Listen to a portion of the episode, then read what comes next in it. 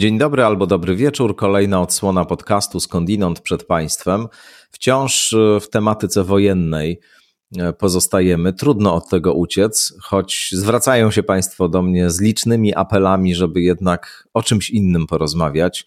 No i obiecuję, że inne e, tematy, inne problemy już wkrótce się w skądinąd też pojawią, ale no Wydaje się, że jednak wojna zaprząta nasze głowy, nasze umysły cały czas i dlatego postanowiłem jeszcze wciąż właśnie o wojnie te rozmowy prowadzić tutaj. Tym razem będziemy rozmawiali o takim aspekcie tej całej sytuacji, o którym wcześniej właściwie nie mówiliśmy, albo mówiliśmy tutaj, no tak raczej marginalnie, czyli o kwestii ekonomicznej, o sankcjach, o tym wszystkim, co E, będzie się działo z gospodarką światową, z gospodarką polską, z gospodarką rosyjską pod wpływem wszystkich tych działań, które od pewnego czasu są przez różne państwa, przez różne rządy mm, realizowane. Zaprosiłem do tej rozmowy profesor Elżbietę Mączyńską, e, ekonomistkę, byłą prezeskę, a obecnie prezeskę honorową E, Polskiego Towarzystwa Ekonomicznego, autorkę wielu e, publikacji, osobę też e, znaną Państwu pewnie z innych mediów. No i właśnie o te kwestie związane z gospodarką, z ekonomią profesor Mączyńską postanowiłem zapytać, chociaż jak się Państwo za moment przekonają, nasza rozmowa na szerokie wody wypływa i różnych spraw dotyka, bo też i ekonomia nie jest wydzieloną sferą, czymś, co oddzielone jest od całej reszty naszego życia, od kultury, od e, wartości, które mamy, od naszych zachowań, pragnień, marzeń. Przeciwnie, ekonomia jest ściśle z tym wszystkim powiązana i te sfery naszego życia wzajemnie się warunkują. No i dlatego, jak się mówi o ekonomii, a już zwłaszcza jak się mówi o ekonomii z profesor Mączyńską, która podkreśla ten mm, niematematyczny i nieścisły charakter ekonomii bardzo często, no to nie ma wyjścia, e, zawsze się wypłynie na szerokie wody. Bardzo serdecznie dziękuję wszystkim patronkom, patronom, subskrybentkom, subskrybentom. Dzięki za Wasze wsparcie finansowe, dzięki nim ten podcast y, może funkcjonować. Zachęcam do wykupienia patronatu na Patronite albo na mojej stronie internetowej www.stawiszynski.org. Są benefity, y, specjalny newsletter, grupa na Facebooku. Zachęcam do tego, żeby skorzystać z tej opcji i przyłączyć się do tej rosnącej ku mojej uciesze społeczności słuchaczek i słuchaczy E, podcastu Skądinąd, którzy aktywnie go także wspierają finansowo, choć oczywiście nie tylko wsparcie finansowe jest ważne, każde inne również udostępnianie, lajkowanie i inne formy wyrażania aprobaty są równie ważne jak kwestie finansowe. No dobrze, to przed Państwem profesor Elżbieta Mączyńska wobec tego.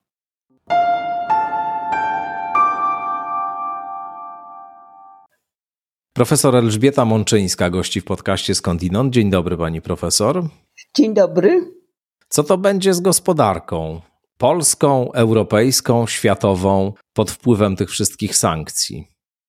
E, e, odpowiedź na pytanie, co będzie, zależy od tego, co będzie z wojną, niestety. A tego tak naprawdę nie wie nikt. I, hmm. I, w hmm. związku z tym to, co się dzieje w gospodarce, w bardzo dużym stopniu skorelowane jest z sytuacją, e, jaka jest na Ukrainie, bo te sankcje ciągle są rozszerzane. E, co prawda, e, niektórzy mm, komentatorzy, ekonomiści zwracają uwagę, że te sankcje są zbyt niekonsekwentne i łagodne, przynajmniej niektórzy komentatorzy, ale trzeba pamiętać o tym, że sankcje to broń obosieczna. To jest tak, taki kij, który ma dwa końce.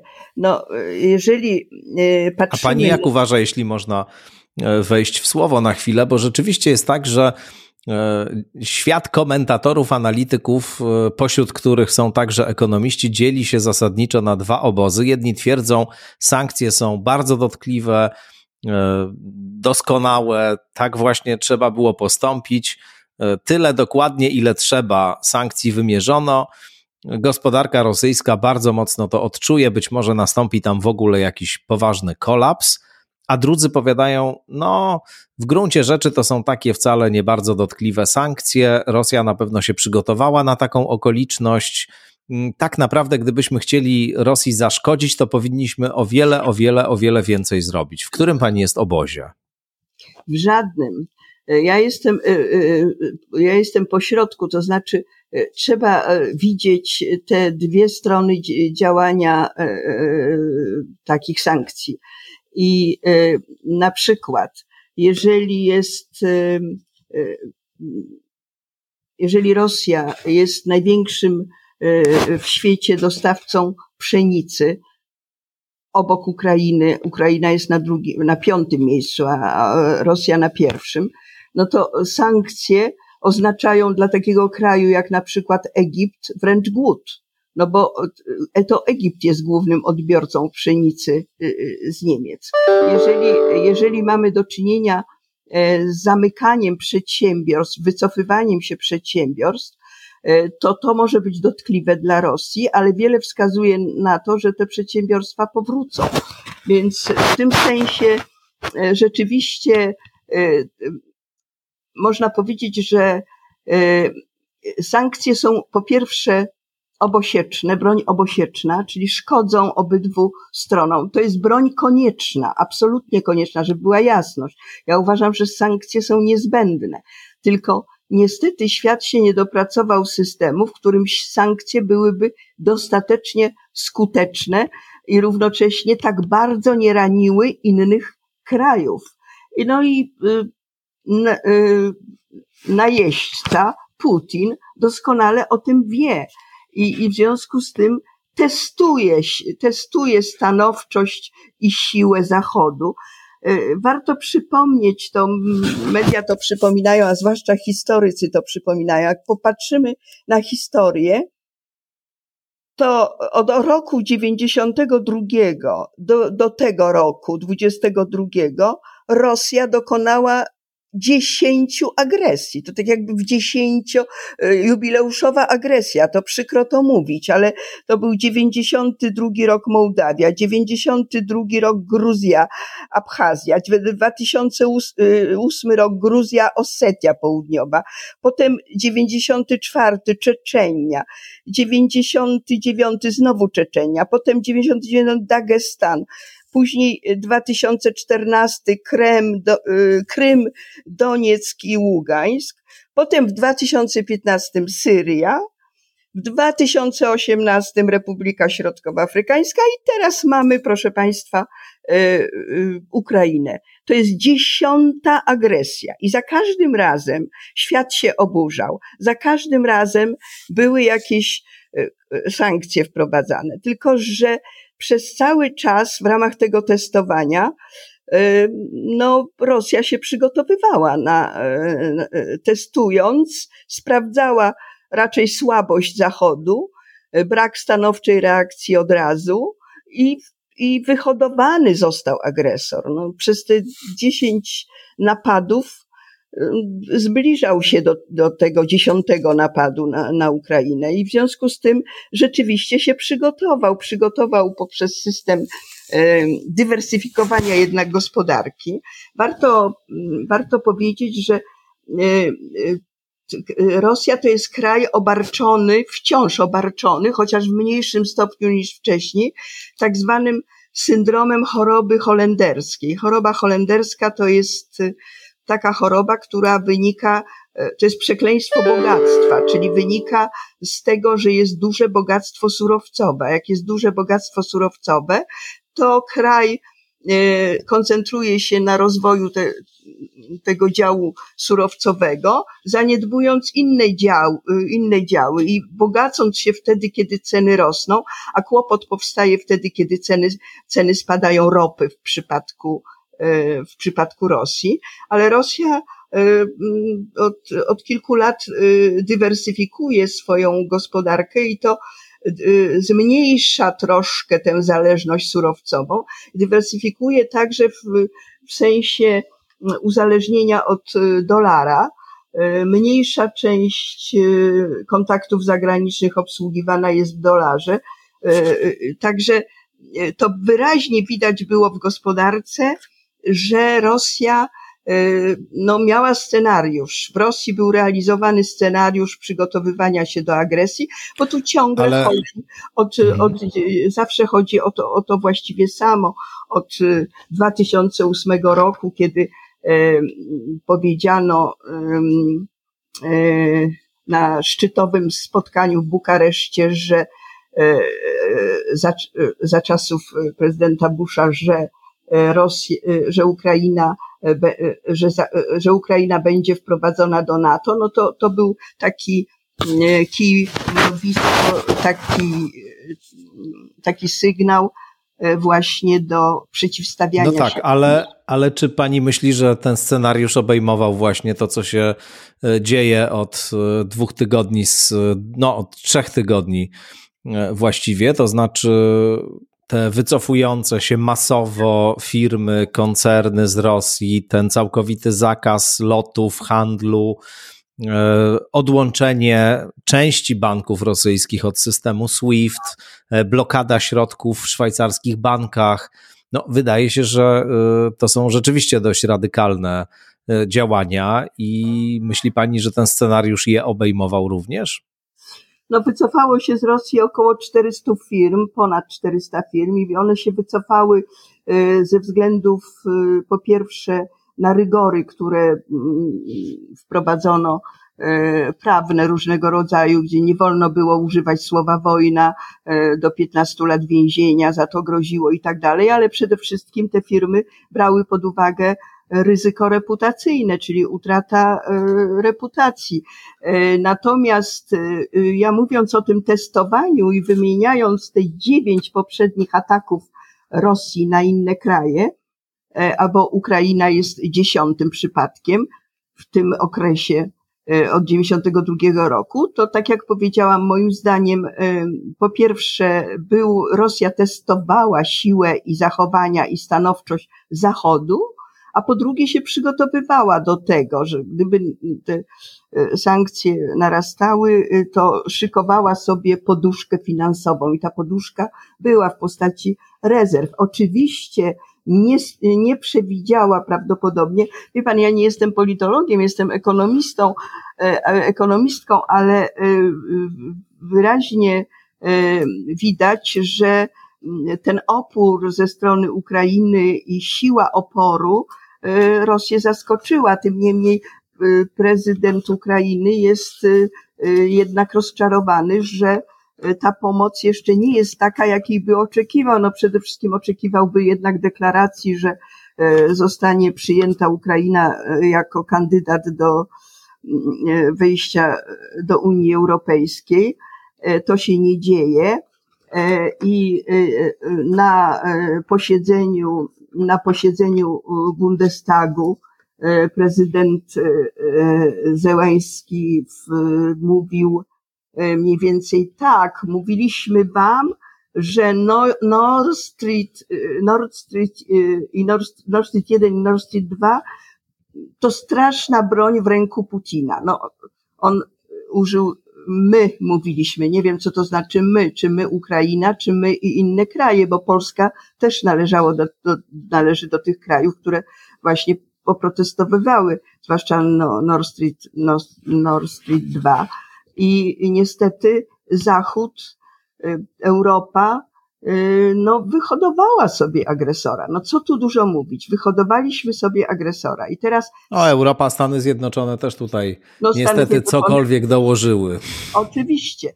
I, i ten. Y, on był bezkarny, w zasadzie agresor był bezkarny przy, przy poprzednich, prawie bezkarny, bo mm, mm, wielu ekspertów y, wskazywało, że te poprzednio e, stosowane e,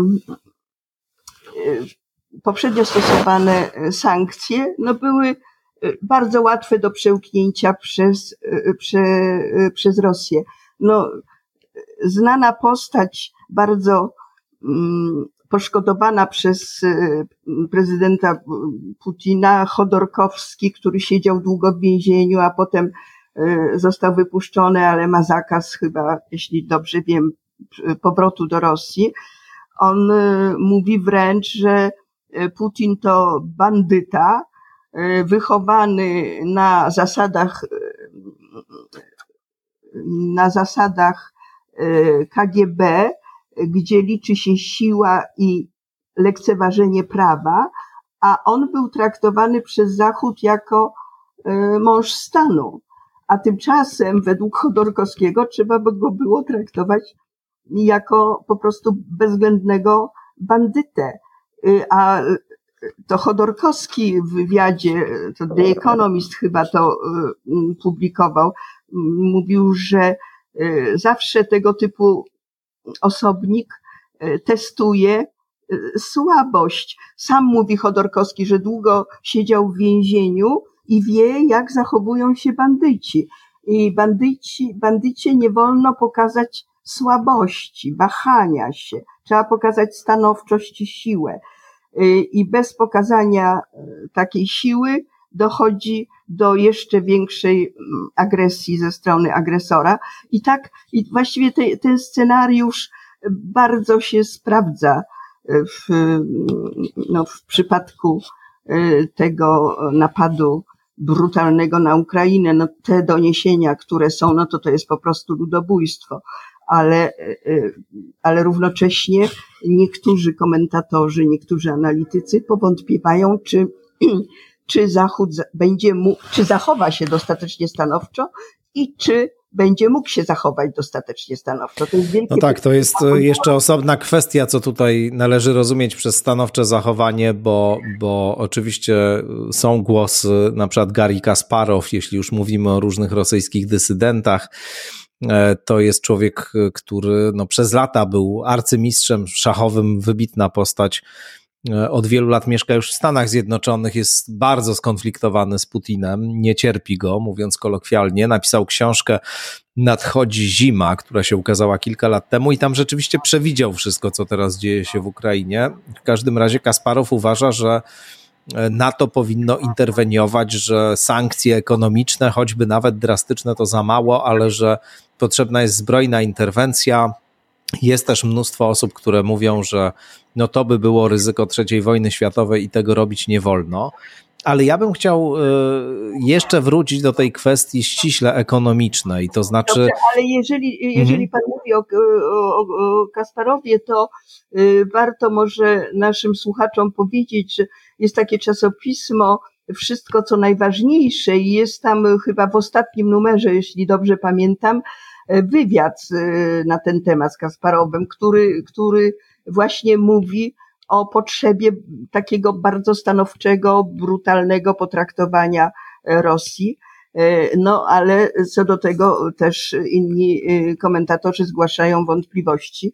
I teraz jeszcze jedno, tylko być może, że wyprzedzam Pana pytanie, ale tylko ja, jako ekonomistka chciałam powiedzieć, że E, no, ekonomiści, e, wielu ekonomistów podkreślało, że teraz świat się tak bardzo zglobalizował, że te interesy gospodarcze są ze sobą tak bardzo splątane, że właściwie nie ma e, zagrożenia wojna, wojną jakąś światową, dlatego że zbyt świat ma dużo do stracenia i że o ile w poprzednich wojnach to chodziło o jakieś agresje typu ziemia, yy, surowce i tak dalej, to teraz w warunkach cywilizacji cyfrowej to jest gra o ludzkie mózgi i to już nie jest ten czas.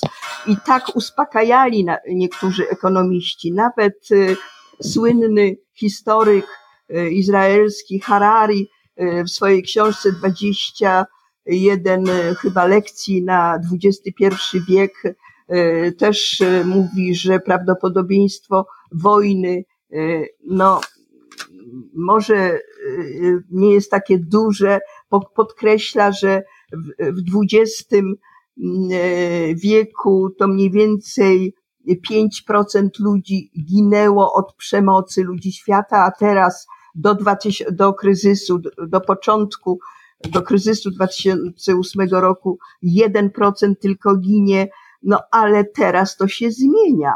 Teraz to się zmienia. Te, te, te agresje, e, które wymieniałam, powodują, że niestety e, no, przemoc narasta. Teraz się ukazała e, w tych dniach książka pana profesora Klera o przesileniach cywilizacyjnych i o tym, jak te przesilenia, to jest taki chyba tytuł przesilenia cywilizacyjne i ich wpływ na gospodarkę i społeczeństwo. I w tej książce no, pan profesor Kler dowodzi, że w zasadzie cały rozwój świata i wszystkie te przemiany cywilizacyjne, te przesilenia odbywały się poprzez proces wojen. To jest bardzo smutna konstatacja, w ogóle smutne konstatacje, bo jeżeli globalizacja nie pomaga, e, nie jest czynnikiem przeciwdziałającym wojnom, e, e, to, to co może pomóc? To co może pomóc? To jest wielkie, wielkie pytanie i wielkie wyzwanie dla, dla ludzkości, mówiąc górnolocznie. Mm. Ja mówiąc, że chciałem wrócić do tych kwestii ściśle ekonomicznych, oczywiście mm, można powiedzieć, że bardzo wiele tych kwestii, które poruszamy, ma ekonomiczne tło, bo ekonomia nasze życie przenika i kształtuje, ale chciałem Panią zapytać o to, co się stanie z tą rosyjską gospodarką, jeśli te sankcje będą nadal tak wyglądały? Czy w ogóle jest możliwe, żeby jakakolwiek gospodarka dzisiaj wyłączając jakieś spełnione autarkie, być może gdzieś są takie, e, mogła, mogła przetrwać, czy to jest do e, wytrzymania, innymi słowy, czy też tam, jak przewiduje też wielu ekonomistów rosyjskich niezależnych, nie tych, którzy w państwowej telewizji występują i muszą mówić to, co E, mówią, tylko tych, którzy przyglądają się tej sprawie z boku i nie są politycznie uwikłani, często mieszkają też poza granicami Rosji, no oni raczej twierdzą, że czeka jakiś poważny kryzys gospodarkę rosyjską, żeby nie powiedzieć kolaps. Czy tam to się rzeczywiście wszystko załamie, a jeżeli się załamie, to jakie mogą być tego skutki? Jak pani myśli? No więc y, to jest gospodarka y, rosyjska, y, ludzie, Rosjanie są przyzwyczajeni do różnych strasznych rzeczy w swojej historii i wiele są w stanie przetrwać. Ale rzeczywiście, moim zdaniem, jeżeli ta wojna będzie się toczyła dalej, a i sankcje będą obowiązywały, to gospodarka rosyjska się załamie. Ona się załamie, a jeżeli Zachód ustąpi, to też się załamie z powodu Y, korupcji i utrzymujących się sankcji y, w dalszym ciągu. Więc to są, korupcja y, przeżera tę gospodarkę i przy tym systemie rządzenia, jaki jest, to grozi rzeczywiście głębokie załamanie gospodarce rosyjskiej. A teraz jaki to jest, jaki to ma wpływ? No i znowu to jest ten kij, który ma dwa końce. Jaki to ma wpływ na, na, na, dla świata w gruncie rzeczy. E, to no niestety wpływ bardzo negatywny, bo konsekwencje tego poniesie, poniesie, poniesie świat. Już w tej chwili konsekwencje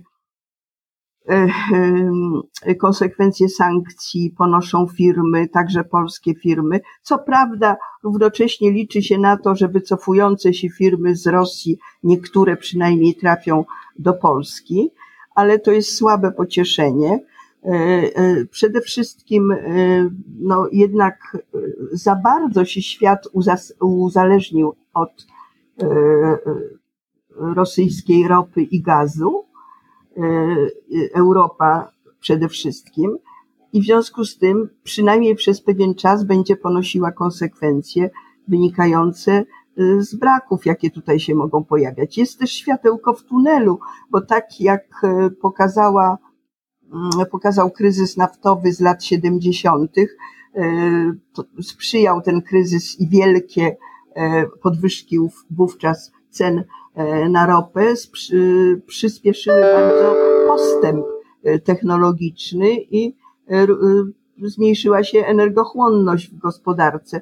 Więc tutaj też będą działania takie ukierunkowane na przywrócenie niezależności od Rosji, czy kształtowanie niezależności od Rosji, ale to będzie bardzo drogo kosztowało, przynajmniej i chyba najdroż, najbardziej będą mm, poszkodowane kraje, które szczególnie mocno są uzależnione od właśnie dostaw z Rosji. I nie tylko Niemcy?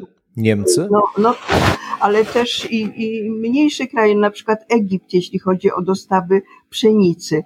I tutaj cały problem i w, i w rozwiązaniu tego konfliktu od strony ekonomicznej i w podejściu do sankcji wynika stąd, że każdy z krajów, także członkowskich Unii Europejskiej, ale nie tylko, jest w różnym stopniu uzależniony od dostaw z Rosji. Bardzo jest, bardziej są uzależnione Węgry, bardziej są uzależnione Niemcy niż na przykład my, Polska. Więc y, y, stąd wynikają różnice interesów.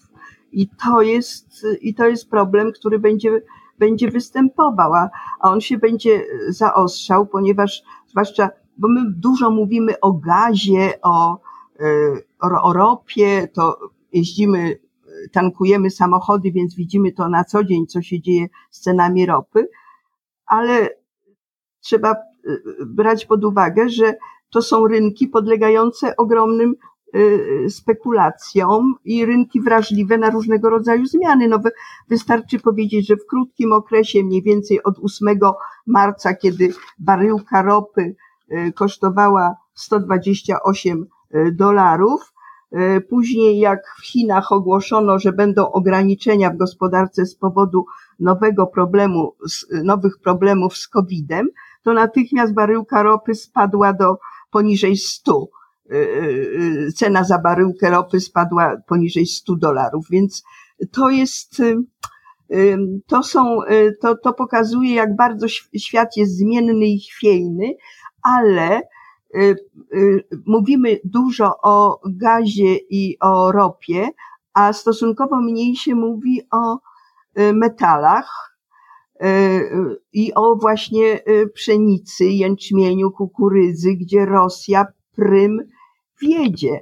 Rosja razem z Ukrainą to jest 26% eksportu światowego pszenicy. No właśnie Ukraina tutaj też odgrywa istotną Ukraina e, ma rolę. tam, to zależy jakie szacunki, no takie najwyższe to, to około 9%, no ale to chyba są trochę zawyżone, ale w każdym razie, e, a Ukraina, a obydwa te kraje z powodu wojny, no mają, e, prowadziły, wiadomo, że Ukraina ma zakaz, prowadziła zakaz eksportu pszenicy. Dlaczego?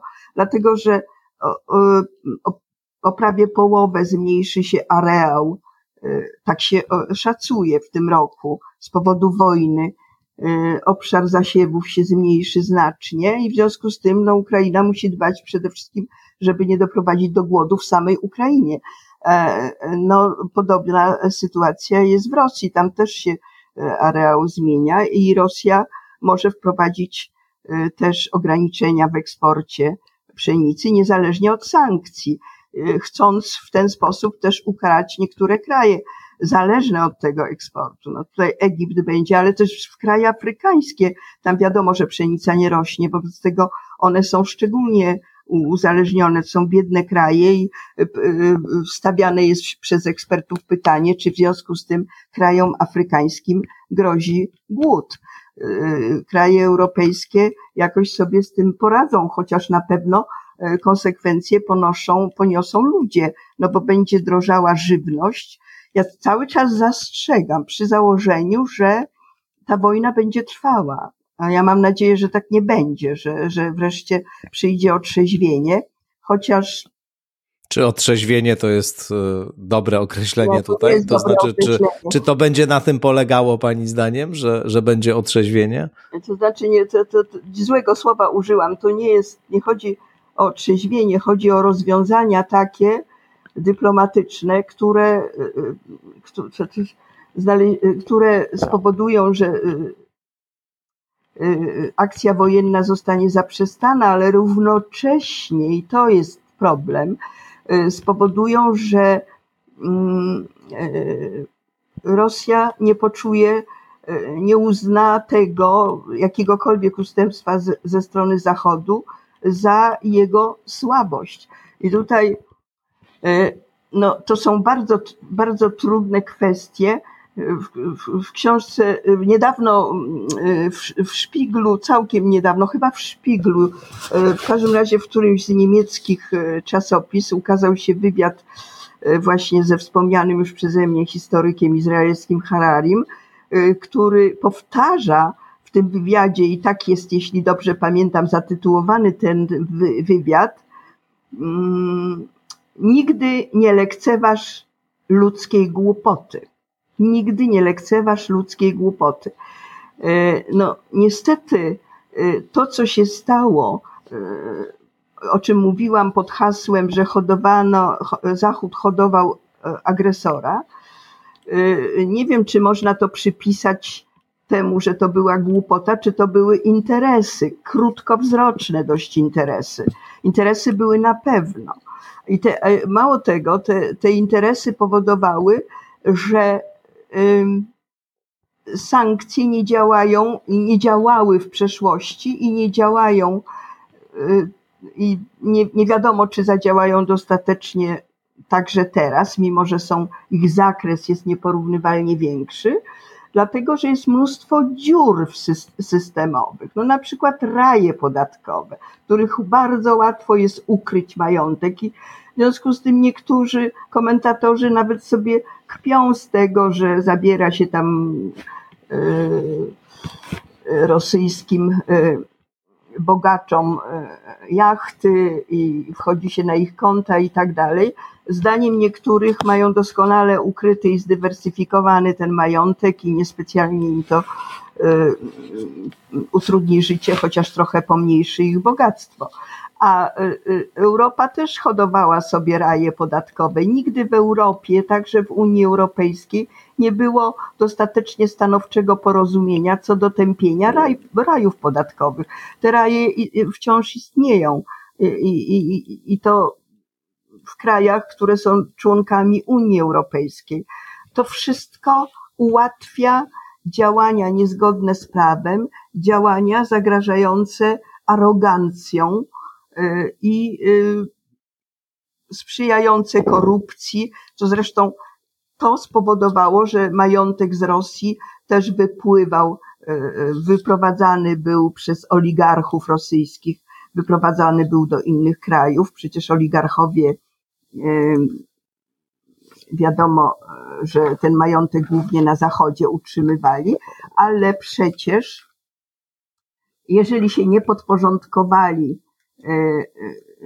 władzy rosyjskiej, no to przypłacali to życiem, czyli te powiązania istniały. No, wystarczy bezkarnie w zasadzie uszła e, Rosji kwestia trucia E, ich obywateli i to właściwie w świetle e, kamer, zabójstwo e, Litwinienki, próba otrucia Nawalnego, Skripałowów. To jest przecież, to się działo na Zachodzie, na to patrzyliśmy. I co? I, i, i, te, i te sankcje właściwie to spłynęły jak woda po kaczce. No teraz y, kraje bałtyckie, łącznie z Polską, apelują o objęcie sankcjami wszystkich dochodów z ropy, ze sprzedaży ropy i gazu, po prostu o odcięcie Rosji od pieniędzy ze sprzedaży ropy i gazu. E, w portalu Politico, Politico się ukazał e, kilka dni temu taki tekst, gdzie cytuję, autorzy piszą: Piąta runda sankcji prawdopodobnie okaże się Rubikonem E, Ukraina, której cywile giną w masowych rosyjskich bombardowaniach, upiera się, że dochody Putina z ropy i gazu muszą być na celowniku i że wszystkie rosyjskie banki powinny zostać objęte sankcjami. No i zarazem podkreśla, że właściwie jedynymi krajami, które się opowiadają za takimi radykalnymi sankcjami są Polska i kraje bałtyckie, natomiast Niemcy E, blokują te sankcje na e, ropę i gaz, no bo e, nie są gotowe do tego albo nie chcą po prostu, żeby zrezygnować z e, zakupu z Rosji właśnie tamtych e, środków. No i w gruncie rzeczy z tych pieniędzy, które tam płyną do Rosji z Niemiec między innymi, Rosja finansuje cały czas tę wojnę. Czy to jest... To znaczy Niemcy finansują wojnę. no de facto tak. Tak. No, no tak, no ale to Węgry też przecież się opierają, więc to jest dość przykre, dlatego że akurat Niemcy są bogatym krajem, no ale oczywiście, tak jak powiedziałam, jeżeli byłoby, byłoby takie całkowite odcięcie się od y, dostaw i wprowadzenie takiego rozwiązania, które Pan przytacza, to, to, to by przełożyło się na, na ceny i na. Ale rozumiem, że w sensie technicznym byłoby to realne moim zdaniem byłoby to realne i, i, i wielu komentatorów uważa, że to jest w gruncie rzeczy jedyne wyjście, z tym, że oczywiście my wszyscy poniesiemy tego konsekwencje. I tutaj mm, jest jeszcze jedno, może warto dodać z ekonomicznego punktu widzenia. Są firmy w Europie, w Stanach Zjednoczonych, które korzystają na tej sytuacji niestety.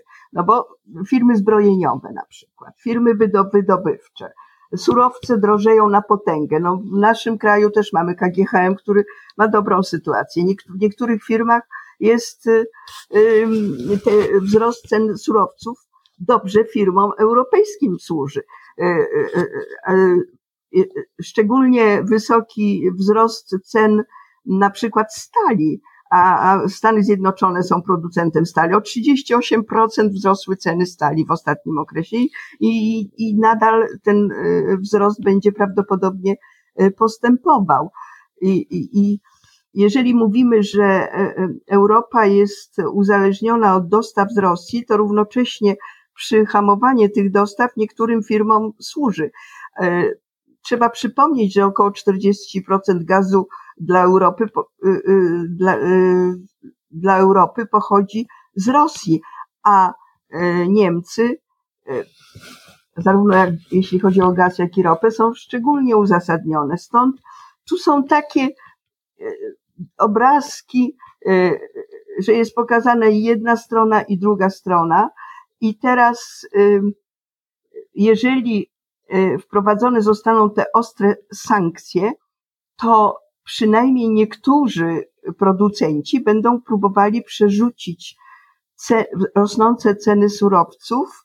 Tu chodzi o różne surowce, e, e, przecież i to takie, które właśnie pochodzą z Rosji. E, nikiel na przykład, surowce, od których uzależniona jest produkcja chipów i tak dalej. To wszystko będzie powodowało, że koszty, e, które będą ponosili producenci różnych produktów, będą rosły.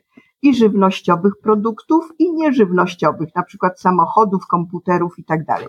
I teraz ludzie i w Stanach Zjednoczonych, i w Europie są wymęczeni inflacją popandemiczną, wzrostem cen. I teraz, jeżeli producenci będą chcieli przerzucać koszty na, e, na konsumentów, to, to będą napotykali prawdopodobnie opór. E, oczywiście to nie jest tak, że producent, e, że konsument zawsze może się oprzeć wzrastającym cenom, ale nie zawsze jest bezradny. Tutaj dla producentów jest taki dylemat. Albo ograniczenie zysków, albo obniżenie popytu. E, czyli jeżeli patrzymy na zyski niektórych firm w okresie tym y, takim popandemicznym, kiedy była duża inflacja, czyli y, konsumenci ponosili konsekwencje wzrastających cen, to zyski wielu przedsiębiorstw bardzo rosły. A, y, I teraz, jeżeli producenci nadal będą chcieli dbać tylko o zyski, no to mogą spowodować drastyczne obniżenie popytu. Oczywiście nie we wszystkich produktach to będzie możliwe, bo trudno, żeby ludzie sobie odmówili jedzenia, ale będą racjonalizowali swoje zakupy i w związku z tym, no, te koszty, konsekwencje zostaną tak jakby rozdzielone na, na dwie strony, ale zawsze stroną słabszą jest tutaj mm, konsument, z tym, że cierpliwość konsumentów wydaje się być na wyczerpaniu. Y, I to jest, to jest wielki problem. My mamy, my teraz mamy y, y, jest wojna, Polska jest krajem, do, gdzie prawie dwa miliony ludzi z Ukrainy, jeśli nawet nie zostanie, to przy, przynajmniej przejdzie przez Polskę w poszukiwaniu różnych innych rozwiązań na życie czy na mieszkanie swoje, ale to jest, y, to jest, my pomagamy, wszystkie ręce na pokład. Teraz y, ludzie ci otrzymują pesele po to, żeby mogli y, funkcjonować należycie, godnie w naszym kraju, ale jeżeli ta liczba imigrantów będzie rosła, to z czasem ten nastrój takiego, ktoś kiedyś użył, że to jest miodowy miesiąc dla, dla imigrantów, czyli że wszyscy ich kochamy, ale ta miłość, bo, bo im współczujemy, bo chcemy im pomóc i tak dalej, ale będą się pojawiały problemy życiowe no, oczywiście. różnego rodzaju, oczywiście. które mogą wywoływać różnego rodzaju konflikty. Y, tym bardziej, że tak jak y, mówimy tutaj, no jest wielkie prawdopodobieństwo, że będą wzrastały ceny, co zawsze budzi niezadowolenie społeczne. Y, będzie też tendencja niesłuszna, moim zdaniem, obciążania tymi, tymi procesami y, imigrantów, co absolutnie jest niesłuszne, ale no, przeciętnie rozumujący człowiek powie, no tak, drożeją produkty, bo przybyło dwa miliony ludzi, kupują więcej, wobec tego jest więcej.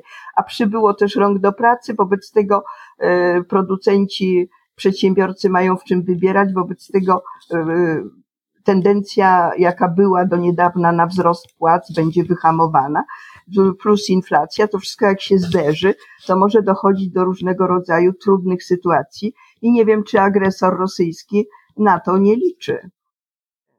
Więc to też jest, też jest wielki problem. Więc jedyna nadzieja w tym, że ten konflikt, ta wojna zostanie zatrzymana, ale jest y, z analiz dyplomatycznych i innych wynika, że Putin nie ustąpi, jeżeli Zachód nie ustąpi. Więc teraz jest problem prze, y, przeciąganie liny, kto i w jakim stopniu ustąpi. Ale y, ci, którzy dobrze znają Putina, tak jak Chodorkowski, uważają, że jeżeli choć trochę się ustąpi, to, to agresor pójdzie dalej. Nawet jak ustąpi się, y, trochę na Ukrainie, to będzie próbował sięgnąć do, do innych krajów. No i to jest dość przerażająca perspektywa teraz. No tak, no mamy, mamy y, taką perspektywę, że tutaj y, nawet i kilka milionów ludzi przyjedzie, prawie dwa miliony już.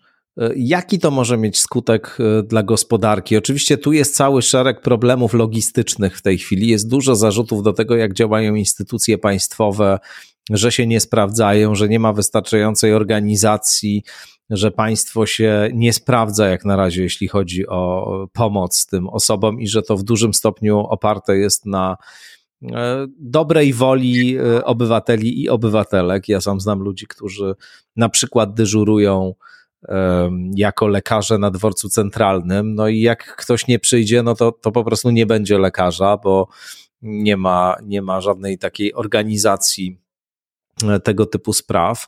E, ale powiedzmy, że prędzej czy później jakoś e, będzie trzeba te wszystkie sprawy rozwiązać, że to zacznie działać ten system, tak czy inaczej. Jak pani widzi wpływ na gospodarkę długofalowy, takiej liczby e, imigrantów, to będzie pewnie taki też e, zastrzyk energii, zastrzyk siły na rynku pracy. Z całą pewnością. Cieszę się, że, że Pan to w ten, w ten sposób ujmuje. Ludzie to bogactwo. Bez ludzi nie ma, nie ma bogactwa. Już starożytnie mawiali, że praca i ludzie to bogactwo jak e, ludzie pra, pracę porzucają albo nie wykorzystają możliwości pracy, to bogactwo znika. I tutaj Mamy przecież w Polsce do czynienia ze swego rodzaju zapaścią demograficzną. Mamy problem bardzo niskiej dzietności, która nie gwarantuje mm, mm, prostej reprodukcji, użyję tu E, niedobrego, czyli prosto, prostej zastępowalności, bo ten wskaźnik dzietności jest około 1,3, 1,4 w różnych latach, to znaczy średnio na jedną kobietę przypada e, 1, 40 czy 30 urodzonego dziecka, jakkolwiek absurdalnie to brzmi. A żeby nas nie ubywało, to musi być 2 po przecinku 1 dziesiątych, bo y, nie wszystkie dzieci do, dożywają dorosłości, czyli dwójkę dzieci powinna urodzić każda kobieta, więc widać pomiędzy tym 1, 4, a 2 i 1 jest ogromna przepaść, więc y, mamy problem y, w ostatnim w okresie pandemii skróciła się średnia, średni wiek życia ludzi i mamy problem bardzo opustoszałych miejscowości, wyludnionych, y, zmarginalizowanych całkowicie. I dlatego napływ ludzi to jest, to jest świeża krew, chociaż to jest bardzo niewłaściwie brzmi, kiedy mówimy o tym y, w czasie wojny, ale to jest nowa energia, nowy zasób. I teraz kraj, który w warunkach przesilenia cywilizacyjnego, czyli w warunkach, kiedy mamy e, podobno z gospodarką opartą na wiedzy do czynienia, czyli tym podstawową obrabiarką maszyną jest głowa, ludzki mózg, jeżeli my, to nie ma niczego cenniejszego niż człowiek, jeżeli w jakimkolwiek kraju, państwie nie potrafi się tego wykorzystać, to to jest kompromitacja dla systemu. I teraz to, co pan powiedział, że no państwo się nie sprawdza, no jednak to nie można powiedzieć, że nic nie zostało zrobione. No ta akcja... Nie, nie, absolutnie. Ja mówię o tych opiniach, które się pojawiają czasem w internecie, ale, ale no, ja myślę, na pewno tak... nie działa tak, jak powinno, ale też nie ma rzecz jasna jakiegoś totalnego blamażu. No właśnie, bo każdy, każdy, łatwiej jest podejmować decyzje indywidualne, że biegnę i pomagam, niż decyzje na szczeblach instytucjonalnych, które wymagają przejścia przez różne szczeble instytucjonalne. Więc to jest, e, wolniej działają i, i samorządy i szczególnie wol, wol, wolno zawsze działa rząd, bo ma y, często problem tej procedury decyzyjnej. Albo też potem się rodzą takie różne pospieszne decyzje, wydawane są pospieszne decyzje, które okazują się później niewłaściwe, albo też jest podejrzenie o korupcję. No, władza się boi takiego podejrzenia jak ognia zawsze, więc to wszystko wydłuża. Demokracja generalnie wydłuża procedury. To, to, to jest y, wiadomo, że.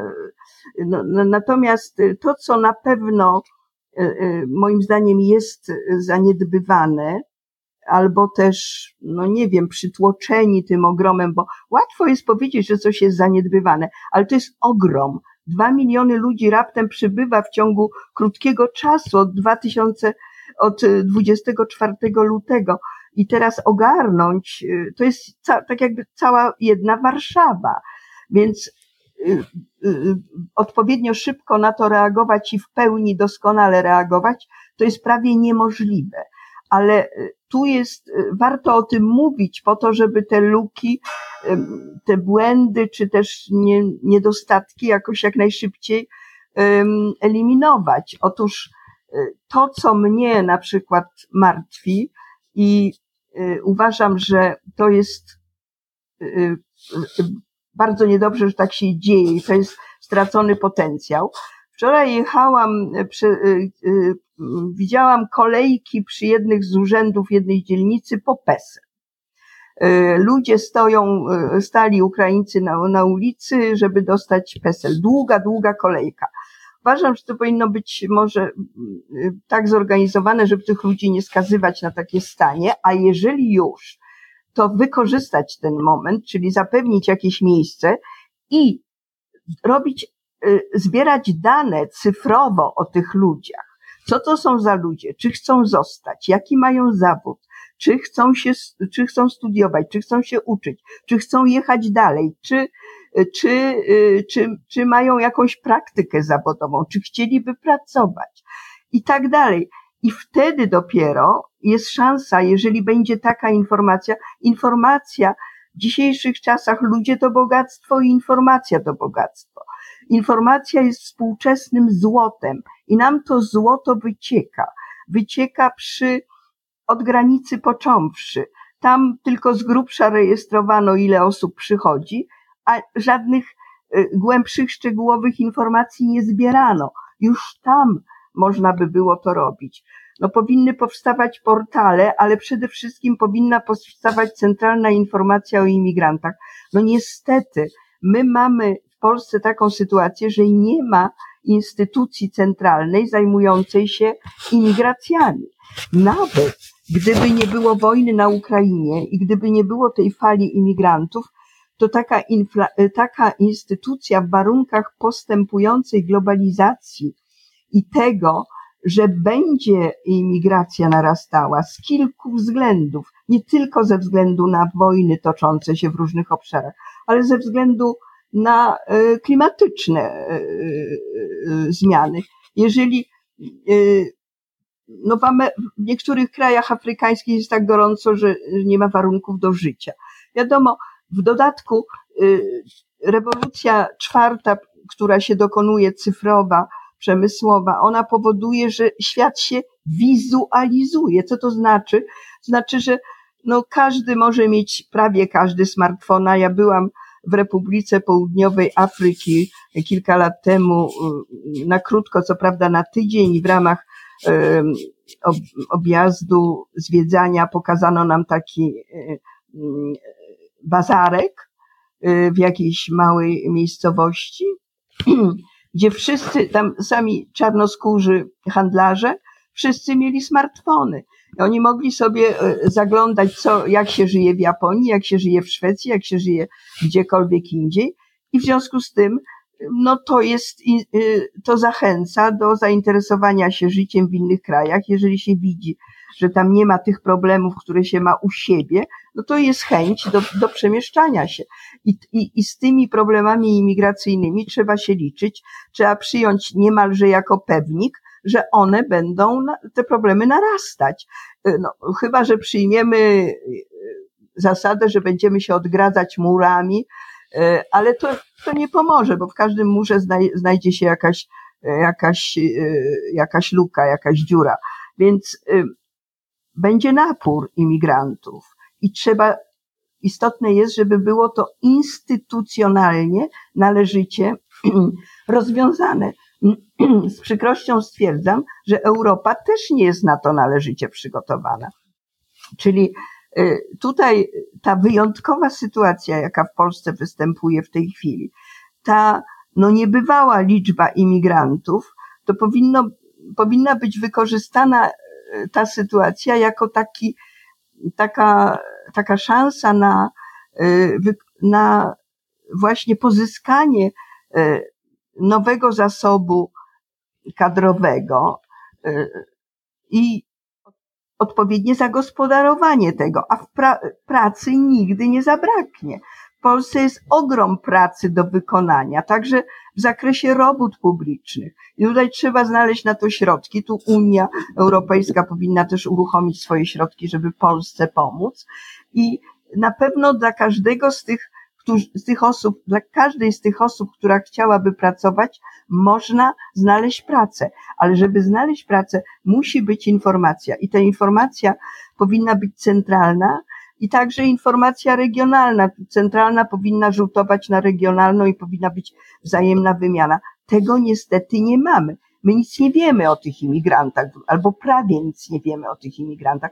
No to jak zadbać o to, żeby należycie ten zasób wykorzystać? No, ja z przykrością stwierdzam i to wielokrotnie już, gdzie mogę, tam mówię, że my też marnujemy potencjał swój własny, e, mianowicie potencjał polskiej diaspory rozrzuconej po całym świecie. Mamy 20 milionów Polaków żyjących poza granicami Polski i nie mamy e, jakiejś bazy danych o tych ludziach, pełnej bazy danych. Jakieś są polonijne działania, jakieś jednostkowe działania, ale nie ma pełnej bazy, a to jest ogromny zasób, to się mówi kapitał społeczny. Otóż zarówno ci Ukraińcy, którzy do nas przyjeżdżają, i, i dzieci, i dorośli, to jest wielki kapitał społeczny.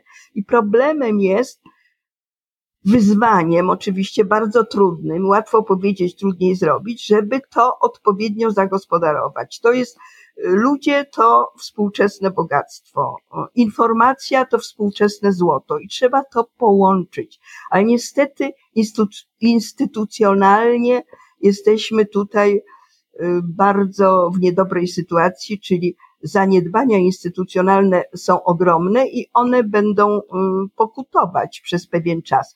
I teraz trzeba łatać, czyli teraz trzeba łączyć i te inicjatywy jednostkowe, samorządowe, łączyć z rządowymi, ale równocześnie natychmiast powinny być podjęte działania na rzecz zrobienia takiej cyfrowej bazy danych o e, imigrantach, E, wszystko, co się da e, o, o nich zapisać w sieci, przede wszystkim ich właśnie zawodowe, zawodowe kwalifikacje, inklinacje, zamiary. No, a jeżeli chodzi o dzieci, no to jest wielkie wyzwanie dla systemu edukacyjnego. Te dzieci muszą znaleźć szkoły.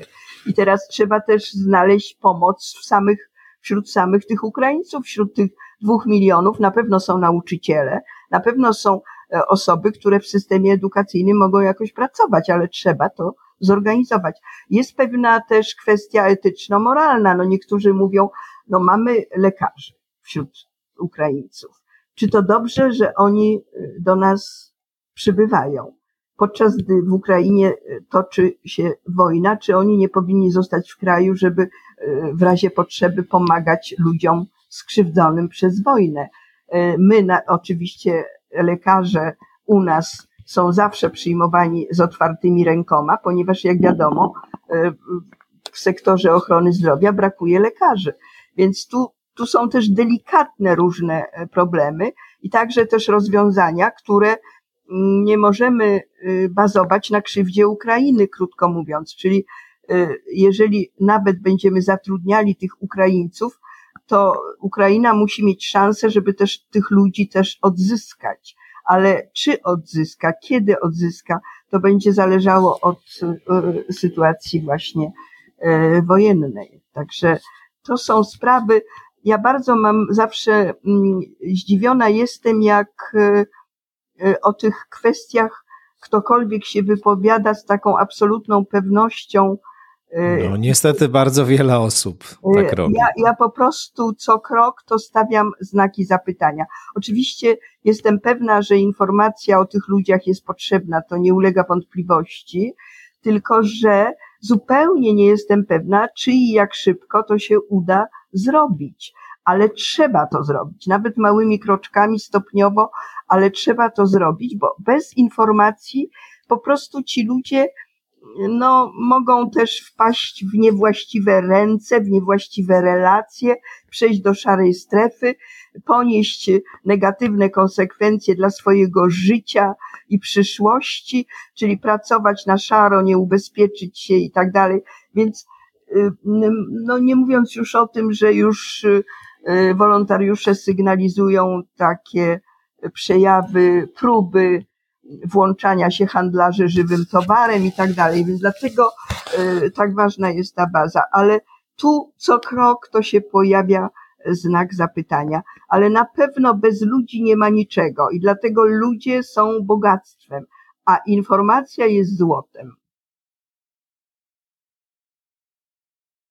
No i to jest piękna puenta naszej rozmowy, jak sądzę. Bardzo Serdecznie Pani dziękuję. Profesor Elżbieta Mączyńska była z nami. Dziękuję bardzo za rozmowę. Panie redaktorze, ja też dziękuję Państwu za cierpliwość i może za rozczarowanie, że nie, nie zostały postawione kropki nad i, ale ja uważam, że lepiej jest wątpić niż za wcześnie stawiać kropkę nad i. Zresztą to nie jest. To y, dokładnie jest credo, y, które przyświeca podcastowi skądinąd, także bardzo dobrze, że pani profesor o tym mówi. Dziękuję, dziękuję bardzo. Dziękuję panie redaktorze, dziękuję państwu. Dziękujemy bardzo. No i Zachęcam Państwa oczywiście do kolejnych odsłon skądinąd. Do usłyszenia.